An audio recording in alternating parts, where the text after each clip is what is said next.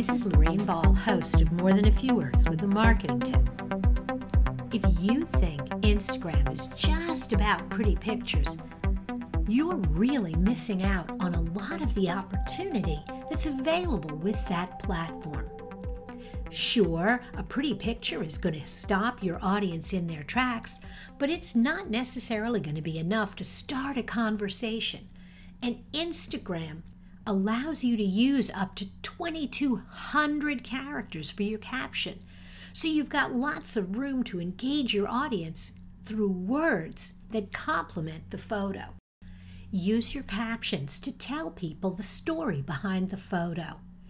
Invite them to comment or share their thoughts, ask a question, or add a call to action. Whatever you do will be more effective than letting the picture just stand on its own.